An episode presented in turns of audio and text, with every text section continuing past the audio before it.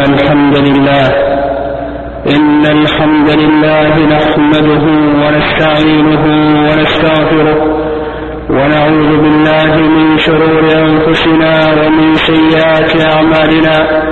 من يهده الله فلا مضل له ومن يضلل فلا هادي له. وأشهد أن لا إله إلا الله وحده لا شريك له. وأشهد أن محمدا عبده ورسوله. صلى الله وسلم وبارك عليه. وعلى أصحابه ومن تبعهم بإحسان إلى يوم الدين وسلم تسليما كثيرا. أما بعد فيا أيها المسلمون اتقوا الله تبارك وتعالى وأطيعوه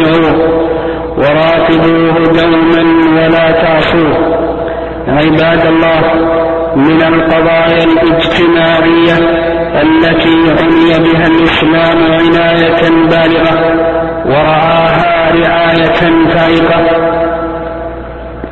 جاء في كتاب الله وسنة رسول الله صلى الله عليه وسلم الحث عليها والترغيب فيها سنية الزواج.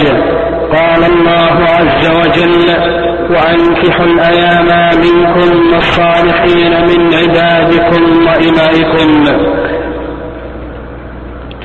وقال عليه الصلاة والسلام في حديث ابن مسعود رضي الله تعالى عنه يا معشر الشباب من استطاع منكم الباءة فليتزوج فإنه أغض للبصر وأحسن للفرج.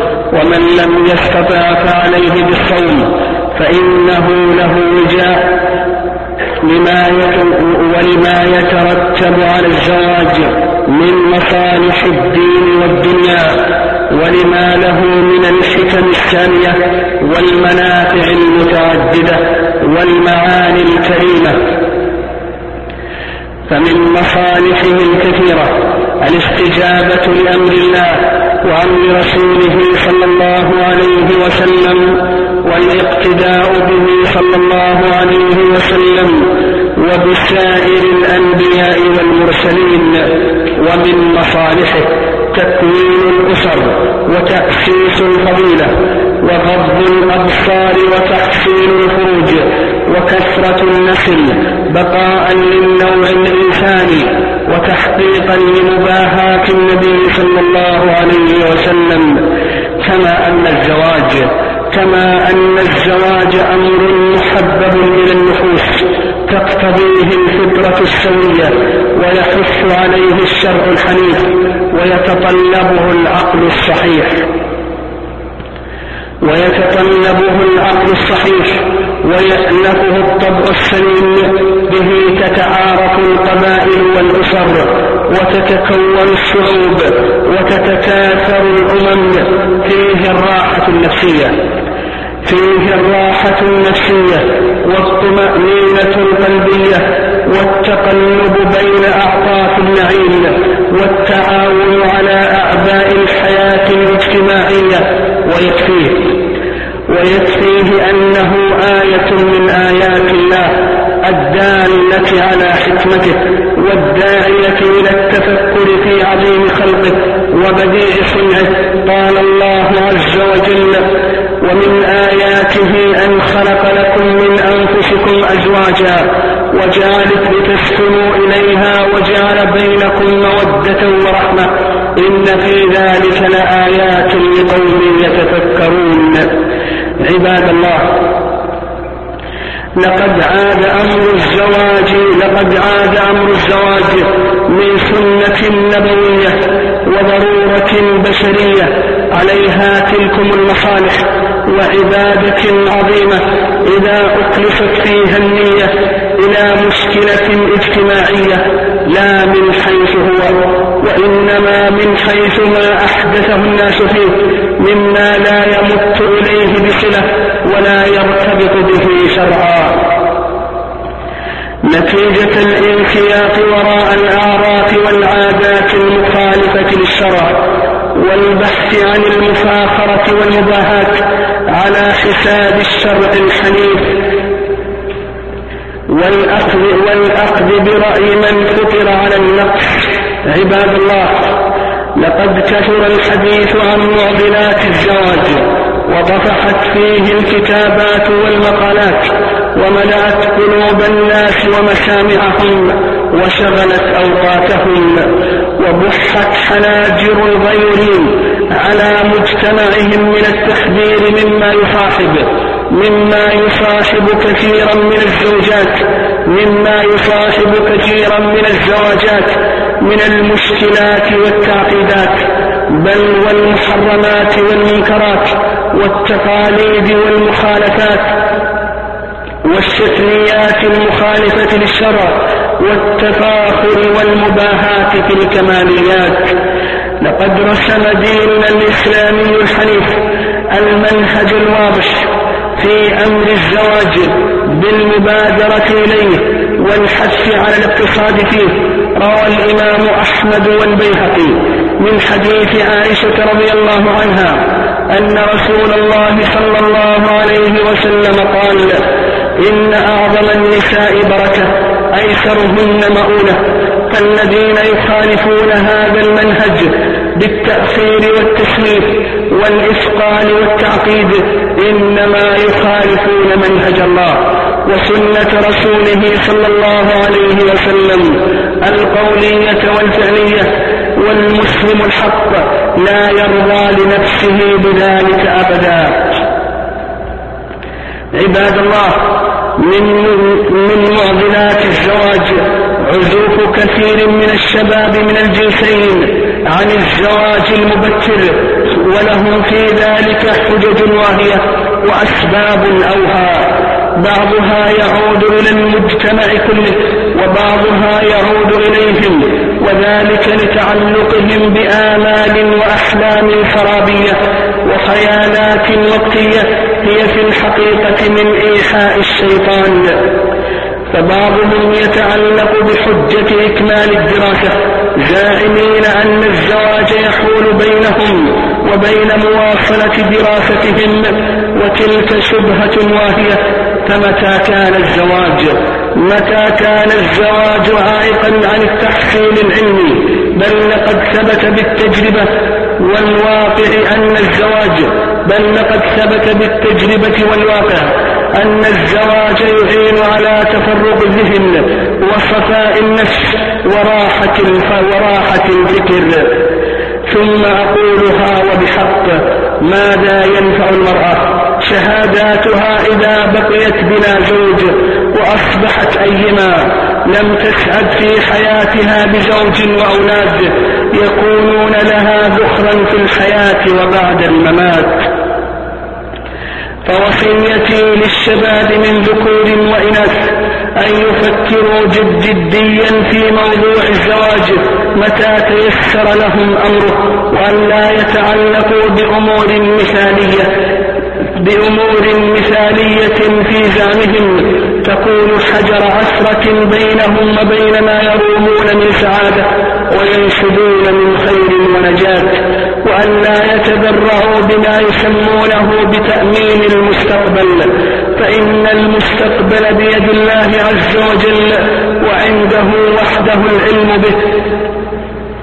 وكذلك لا يحتجوا بمادة الرزق فإنها من عند الله سبحانه وتعالى. مع بذل الأسباب في ذلك قال الله عز وجل إن يكونوا فقراء يغنهم الله من فضله. وهذا أبو بكر الصديق رضي الله عنه يقول أطيعوا الله فيما أمركم من النكاح ينجز لكم ما وعدكم من الغنى. وقال ابن مسعود رضي الله عنه التمسوا الغنى في النكاح فعزوف الشباب من الذكور والإناث عن الزواج له مضاره وعواقبه الوخيمة. لا سيما في زمننا هذا الذي كثرت فيه أسباب الفتنة وتوفرت فيه السبل المنحرفة لقضاء الشهوة. فلا عاصم من الإنزلاق في مهاوي الرذيلة. بعد الله عز وجل إلا, إلا اللجوء إلى الزواج الشرعي. وإنك لتأسف أن تجد بعض الناس قد تأخر به السن وهو لم يفكر بعد في موضوع الزواج وما كثر الفساد إلا لما وضعت العراقيل أمام الراغبين فيه لا سيما مع غلبة ما يخدش الفضيلة ويقضي على العفة والحياء. مما يرى ويقرأ ويسمع من ألوان الفساد مما قذفت به المدنية المنحرفة وما لفظته الحضارة الزائفة. وحدث ولا كرامة وحدث ولا كرامة. عما تبثه كثير من وسائل الإعلام والقنوات الفضائية وشبكات المعلومات مما تئن منه الفضيلة. ويندى له الجبين والله المستعان. وهناك عباد الله مشكلة أخرى وعقبة أخرى ألا وهي منع النساء من زواج الأكفاء. والرسول صلى الله عليه وسلم يقول إذا أتاكم من ترضون دينه وخلقه فزوجوه. إلا تفعلوا تكن فتنة في الأرض وفساد عريض. رواه الترمذي وابن ماجة والحاكم. فهناك بعض الأولياء هداهم الله خانوا الأمانة التي في أعناقهم من بناتهم بمنعهن من الأزواج من الأكفاء دينا وخلقا وأمانة. فقد يتقدم إليهم الخاطب الكفر في دينه وأمانته وخلقه. فيماطلونه ويعتذرون له بأعذار واهية وينظرون فيه إلى أمور شكلية وجوانب كمالية ويسألون عن ماله ووظيفته ومكانته ويغفلون أمر دينه وخلقه وأمانته فأين الرحمة؟ أين الرحمة عند هؤلاء الأولياء؟ كيف لا يفكرون في العواقب والنتائج المزرية مما يندى له جبين الفضيلة مما يندى له جبين الفضيلة والحياة. وماذا لو ردوهم عن الزواج وهم في شوق إليه؟ كيف, كيف, كيف سيكون رد, رد الفعل عندهم؟ فاتقوا الله عباد الله اتقوا الله في من تحت أيديكم. من البنات والأخوات بادروا بتزويجهن متى تقدم متى تقدم الخاطب الكفر في دينه وخلقه. إلا تفعلوا تكن فتنة في الأرض وفساد كبير. وعضل النساء ورد الأكفاء. فيه جناية على النفس وعلى البنت وعلى الخاطب وعلى المجتمع كله والأمة بأسرها وقد صرح العلماء رحمهم الله بأنه محرم وذكر العلماء رحمهم الله ضابط العدل وأن الولي متى رد الكفء الذي بذل ما يصح مهرا ولو مرة واحدة سقطت ولايته. وقالوا أيضا متى تكرر الرد منه فإنه يفسق ويكون غير مقبول الشهادة.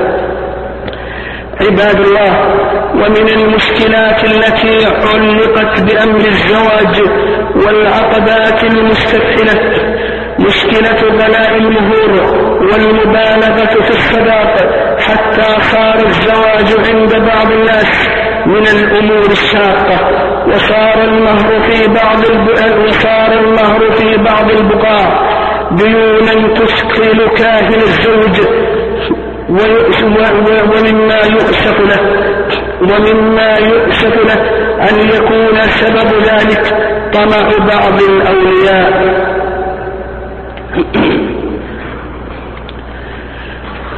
ومطالبتهم بمهر كبير لو جلس الزوج شطر حياته في جنب ذلك لما استطاع فيا سبحان الله إلى هذا الحد بلغ الطمع وحب الدنيا عند بعض الناس. وكيف تعرض؟ وكيف تعرض المرأة الحرة الكريمة سلعة للبيع والشراء؟ عباد الله إن المهر في الإسلام وسيلة لا غاية ومغزى لا جباية وإن المغالاة فيه له آثار سيئة على الأفراد والمجتمعات. لا تخفى على كل عاقل من تعطيل الزواج من تعطيل الزواج. ولم يقف ولم يقف الشره عند بعض الأولياء عند هذا الحد. بل تجاوزه إلى أن يشترط شروطا ليست في كتاب الله ولا في سنة رسوله صلى الله عليه وسلم. ومن ذلك أن يبذل للأب شيئا من المال وللأم شيئا آخر ولبعض, ولبعض الإخوة والأخوات. ونحو ذلك مما هو خروج عن منهج السلف الصالح. قال عمر رضي الله عنه لا تقالوا صداق النساء فإنها لو كانت مكرمة في الدنيا أو تقوى عند الله كان أولاكم وأحقكم بها محمد صلى الله عليه وسلم. وقال النبي صلى الله عليه وسلم في حديث سهل بن سعد في الصحيحين التمس ولو خاتما من حديد فلما لم يجد قال له النبي صلى الله عليه وسلم زوجتكها بما معك من القرآن. وتزوج عبد الرحمن بن عوف رضي الله عنه على وزن نواة من ذهب. وأنكر صلى الله عليه وسلم على المغالين في المهور فقد جاءه رجل فقال يا رسول الله إني تزوجت امرأة على أربع أواق من الفضة يعني مئة وستين درهما وهي تعادل في وقتنا هذا ما يقرب من ثلاثمائة ريال سعودي. فقال النبي صلى الله عليه وسلم على أربع أواق كأنما تنشتون الفضة من أرض هذا الجبل ما عندنا ما نعطيك. فالله المستعان. فالله المستعان. كيف بحال المغالين اليوم؟ الذين يجب الأخذ على أيديهم وبذل الجهد في لتوعيتهم لتوعيتهم وتعقلهم. وكان الله في عون الشباب ذوي الدخل المحدود. عباد الله ومما ينبغي أن ننبه له أن الأب عليه أن يزوج ولده إذا كان قادرا على الزواج أو على ما يقدر أو على ما يقدر عليه منه. وإنك لتأسف أن بعض الآباء يمتنع من تزويج أولاده مع قدرته على ذلك. تركا للواجب وطمعا وطمعا وطمعا في المال. وقد ذكر العلماء رحمهم الله أن, أن التزويج من النفقة كالطعام والشراب والسكاء والسكن والكساء والسكن الذي يجب أن يكون على الوالد. فترى الأب يعضل ولده عن الزواج كما أنه يعضل بنته عن الزواج. ويلهث ذلك الشاب وراء الجمعيات الخيرية وجمعيات مساعدة راغب الزواج ويضطر إلى الأخذ من الزكوات والصدقات مع غنى والده. ونسي هذا الوالد أن نفقة الزواج نفقة مخلوفة فيحرم, فيحرم نفسه ويقصر في واجب والده. عباد الله ومشكلة أخرى من مشكلات الزواج ما أحيطت به هذه الزواجات من تكاليف باهظة ونفقات عظيمة وعادات اجتماعية فرضها ممن فطر على النفس تقليدا وتبعية ومفاخرة ومباهاة وإسرافا وتبذيرا كاستئجار لأفخم الفنادق وأعظم القصور وأجمل القاعات وحدث ولا حرج عما عما يخفى ولا يشاهد. وهناك الإسراف في الملابس وهناك الإسراف في الملابس وأدوات التجميل وغير ذلك. لماذا كل هذا؟ كيف يحذر كيف يحذر المسلم نفسه لسخط الله عز وجل فيكون من زمرة الشياطين لإسرافه وتضييعه الأموال في غير وجهها الشرعي وأنت مسؤول عنها أمام الله عز وجل. قال الله عز وجل إن المبذرين كانوا إخوان الشياطين. إنه مما يندى له الجبين. أن تصرف أموال طائلة. سفينة أن تسد كفيلة أن تسد كفاية. كفاية قرى عديدة على مناسبة واحدة في أي سبيل ذلك. أغركم وجود المال بين أيديكم. تعتبرون بأحوال ألا تعتبرون بأحوال إخوان لكم في العقيدة؟ ممن لا يجدون ما يسد رمقهم ولا ما يغني ظمأهم ولا يواري عوراتهم. نعوذ بالله من الكفر بنعمه ونسأله تعالى ألا يؤاخذنا بما فعل السفهاء منا. وإننا والله نخشى عقوبة الله العاجلة قبل الآجلة كم رؤيت كم رؤيت أكوام الأطعمة محانة مرمية في أماكن النفايات والعياذ بالله؟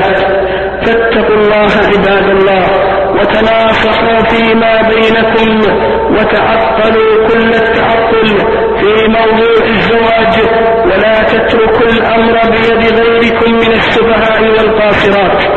ودعوتي للمصلحين والوجهاء والمربين والمعلمين وأهل الحل والعقد أن يكونوا قدوة لغيرهم في هذا المجال فالناس لهم تبع. ولا يكن ولا يكن أهل الكفر من النصارى وأهل البدع من الرافضة وغيرهم أحسن حالا من أهل السنة والمجاعة إذ أحسن حالا من أهل السنة والجماعة إذ لا يكلف الزواج عندهم إلا دريهم إلا دريهمات معدودة أسأل الله سبحانه وتعالى أن يرينا الحق حقا ويرزقنا اتباعه والباطل باطلا ويرزقنا اجتنابه ولا يجعله ملتبسا علينا فنضل. أقول ما سمعتم وأستغفر الله لي ولكم من كل ذنب فاستغفروه إنه هو الغفور الرحيم. الحمد لله رب العالمين الرحمن الرحيم مالك يوم الدين والعاقبة للمتقين. اللهم صل وسلم وبارك على نبينا محمد. وارض اللهم عن صحابة نبيك أجمعين. وقص منهم الأئمة المهديين والخلفاء الراشدين أبا بكر وعمر وعثمان وعلي. وعن بقية العشرة المبشرين وعن من تبعهم بإحسان إلى يوم الدين. أما بعد فاتقوا الله معشر المسلمين واشكروه على نعمه الباطنة والظاهرة. وخذوا بمنهج نبيكم في كل أموركم واحذروا من مخالفته فإنها جالبة للفتنة والعذاب الأليم. عباد الله وإن مما أحدثه الناس في ليلة الزواج أمور أمورا منكرة في الشرع فعلاوة على الإسراف والتبذير والتفاخر. فهناك أمور أخرى توسع فيها بعض الناس نتيجة ضعف الإيمان وقلة العلم والإغراق في المادة. فمن ذلك أن بعض الناس يجعل من حفلات الزواج موسما للاختلاط بين الرجال والنساء وظهور الزوج مع زوجته أمام الحاضرين وهم بكامل الزينة وتلتقط الصور المحرمة لهم وفي هذا من الفتنة والفساد ما لا يعلمه إلا الله. ومن ذلك تقليد النصارى في زواجاتهم في هيئة العروس وفي لباسها وفي حركاتها.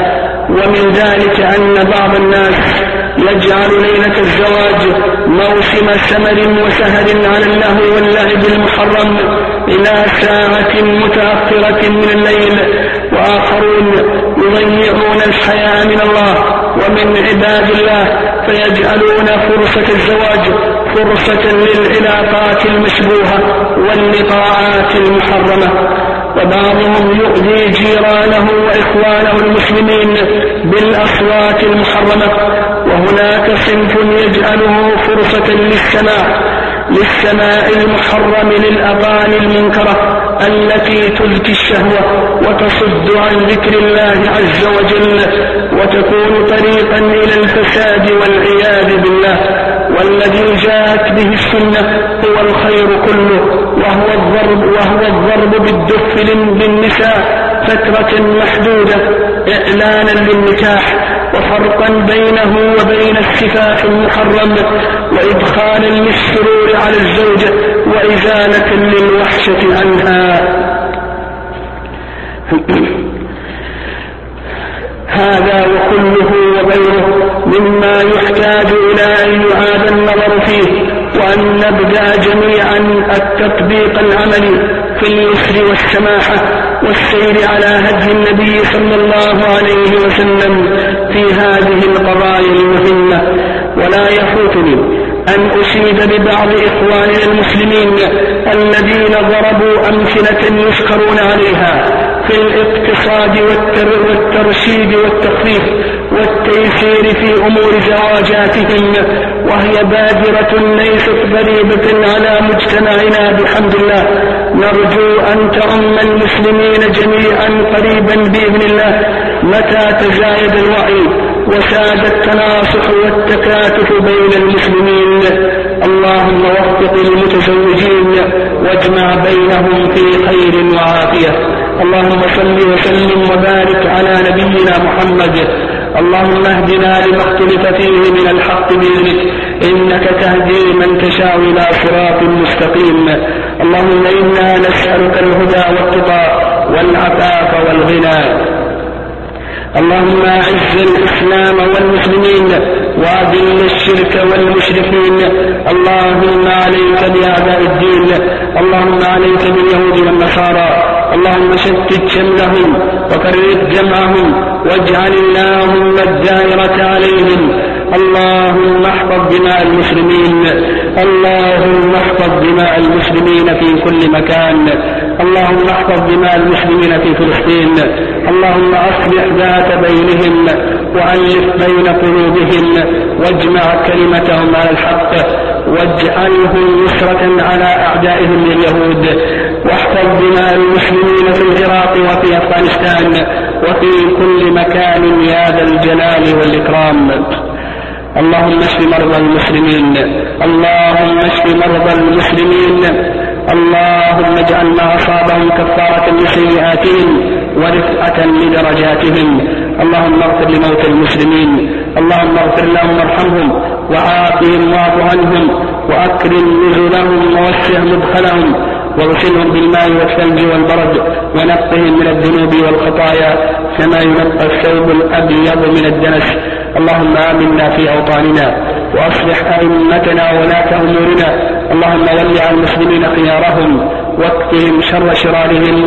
يا ذا الجلال والإكرام. ربنا آتنا في الدنيا حسنة وفي الآخرة حسنة وقنا عذاب النار. اللهم صل وسلم وبارك.